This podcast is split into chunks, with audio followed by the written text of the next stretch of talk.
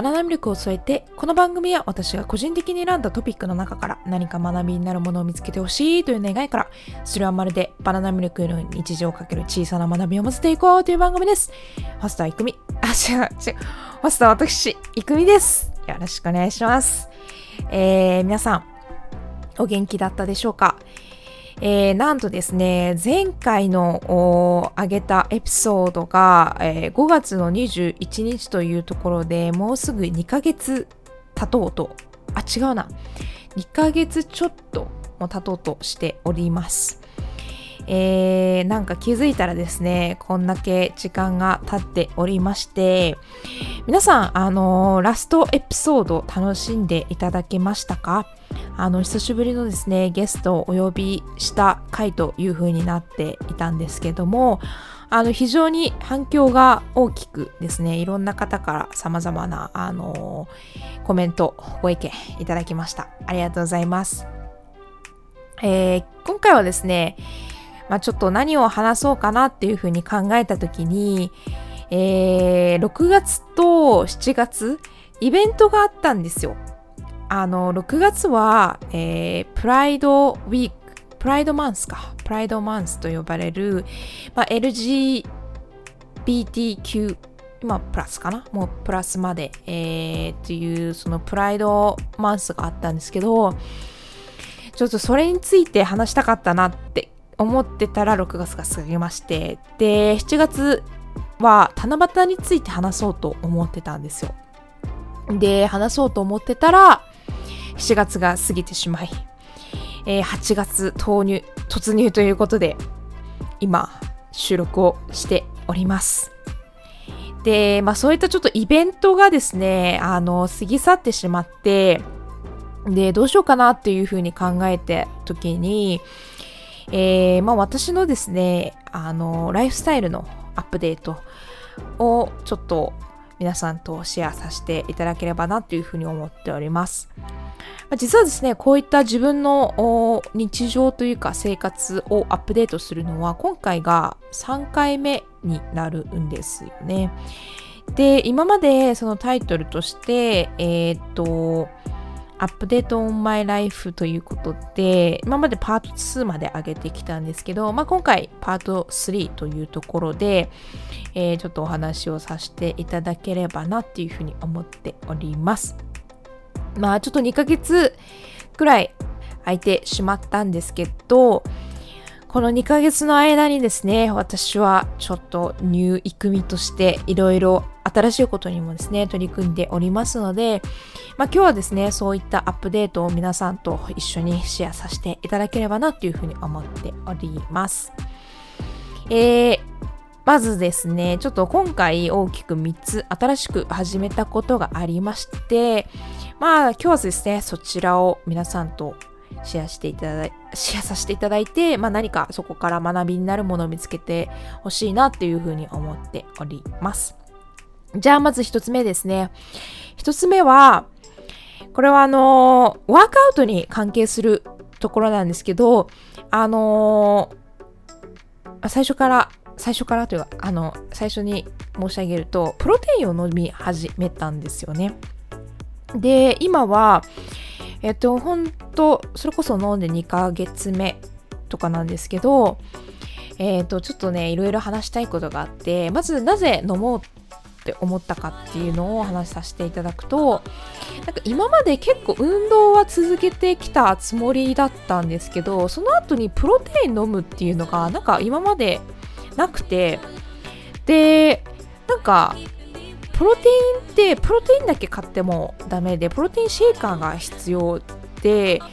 なんかわかんないんですけどそのプロテインシェーカー買うのをためらってたんですよなぜか。なんかあのー、ドラッグストアとかでプロテイン売ってるのとかは時々見てたんですけどなんか多分ね最初見たプロテインにそれ無料でプロテインシェーカーをつけますみたいなキャンペーンをやってた時にたまたま見ちゃったんですよ。で、なんかそれを見てから、あの、他のプロテインを見ると、なんかプロテインシェイカーついてないことが、なんて言うんだろう、ちょっと、あー、ちょっと、なんだろうな、難しいですけど、あの、やばい。もう言葉も出なくなってきているこの2ヶ月間のブランクが。えっと、そのつけてるのがなんかおまけみたいな感じですごいお得のように感じたんですよ。で、えっと、ついてないプロテインを見ると、あ、ついてない。じゃあ今度ちょっとついてるのを待ってから買おう。買おう買おう買おうと思ってたら、結構時間が経ってしまって、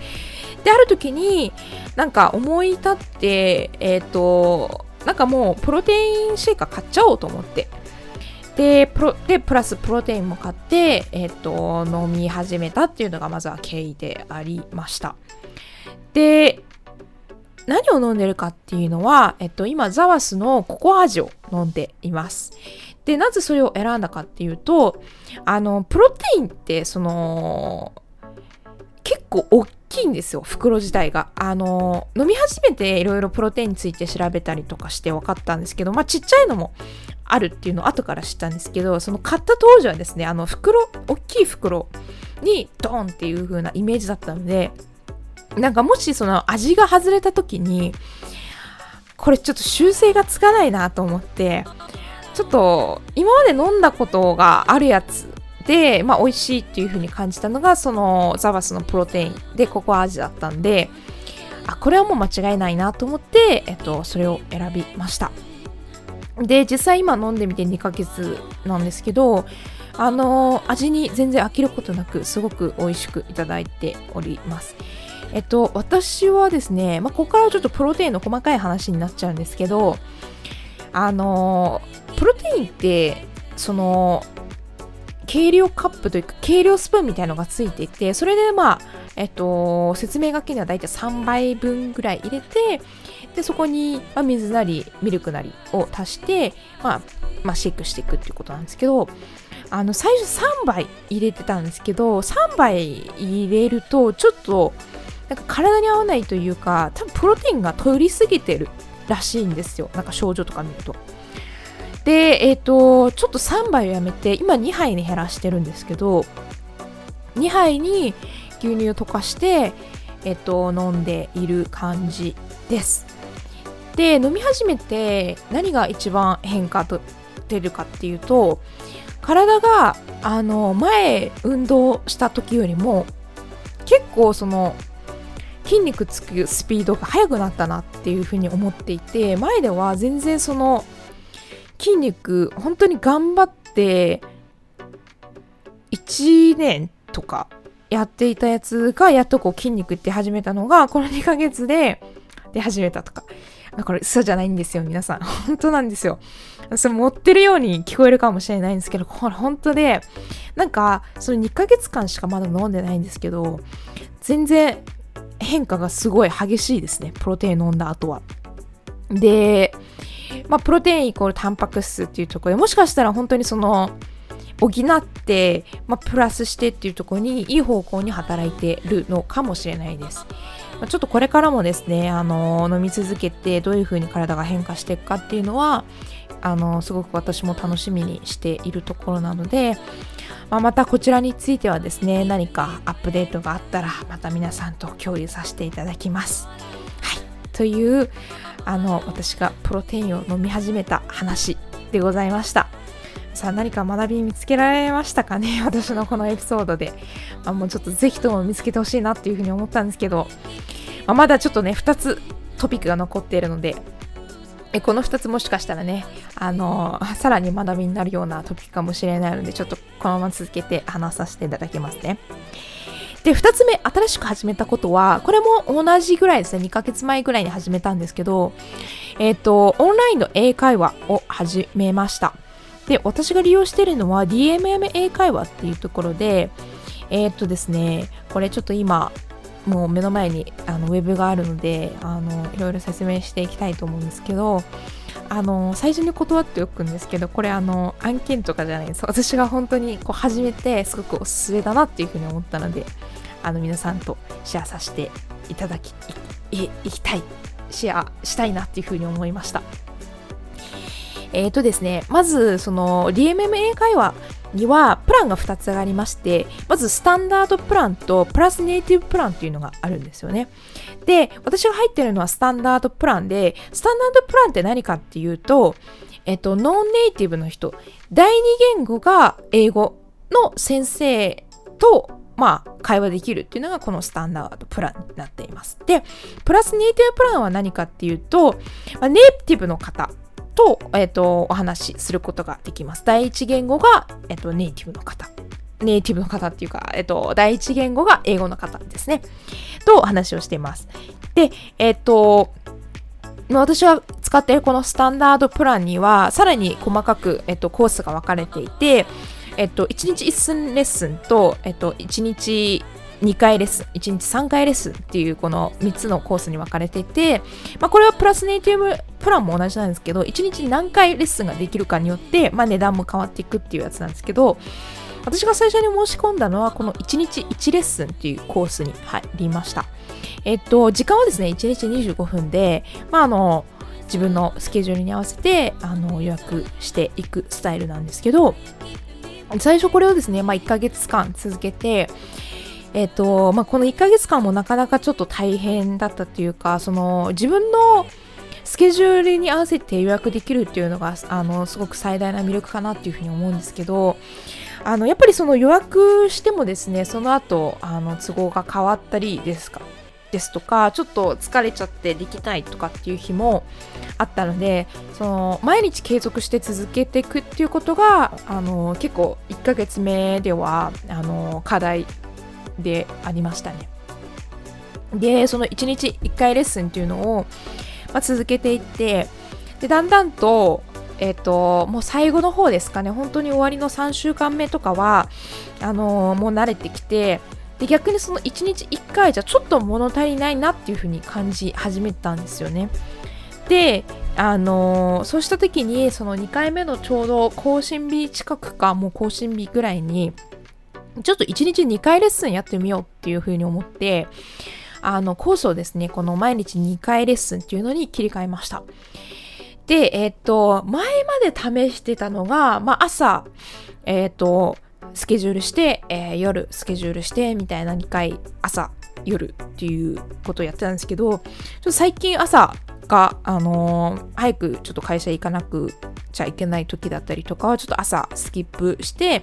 えっと、夜に2回とか組むようになりました。あの、やっぱ話していくとですねだんだんとその下の動きとかもあの、もう体がちょっと覚えていくというかその英語のえっと喋る下になるというかちょっと難しいんですけどそのやっぱり最初に始めた1ヶ月間とこの2ヶ月っていうのが私はすごくあの違いがあったかなっていうふうに思っていて1ヶ月目はちょっとまだ堅苦しいというかあの発音自体もちょっとまだ硬いかな下があんまり動いてないかなみたいな感覚はあったんですよ。で2ヶ月目でやっとその舌がちょっと滑らかになってきてあのでもあのまだまだわからない単語とかいっぱいあるし全然喋れなくてあの詰まることとかあるんですけど、まあ、それでもちょっと喋りやすさとか言ったらあの2ヶ月目の方がちょっと慣れてきたかなっていうふうにもあって結構私はこの2回プランの方が自分には合ってるかなっていうふうに思って、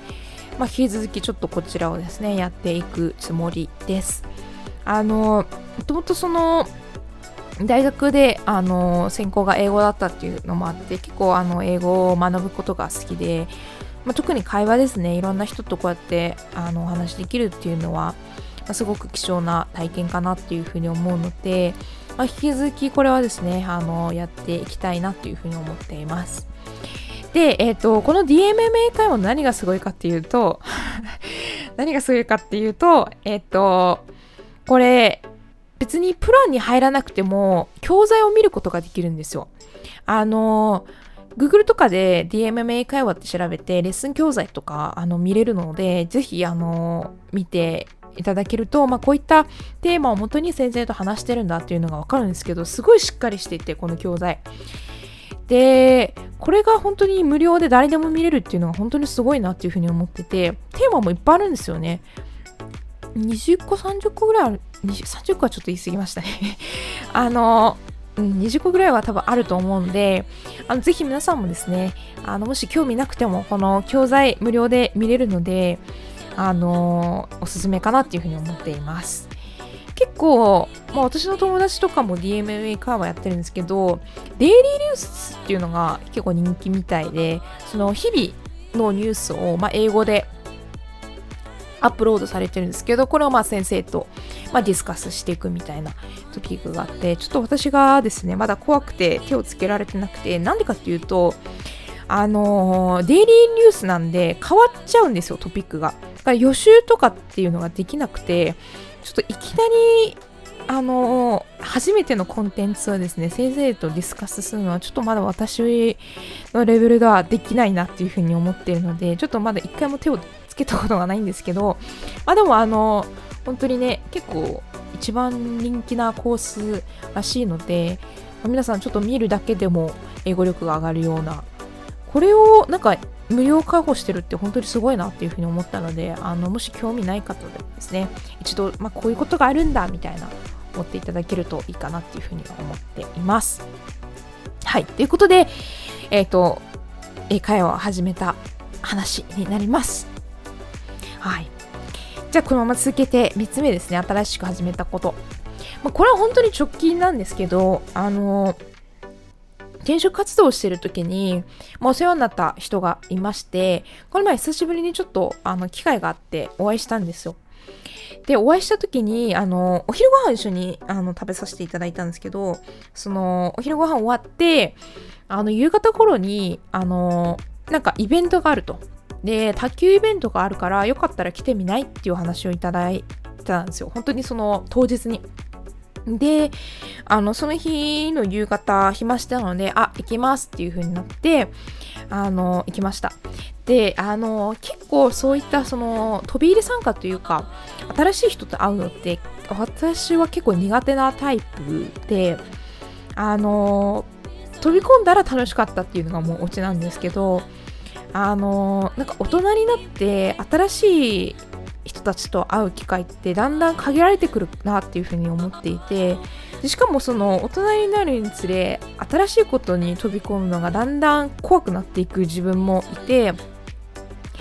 で本当にその誘われた時にすごい嬉しかったんですけどあの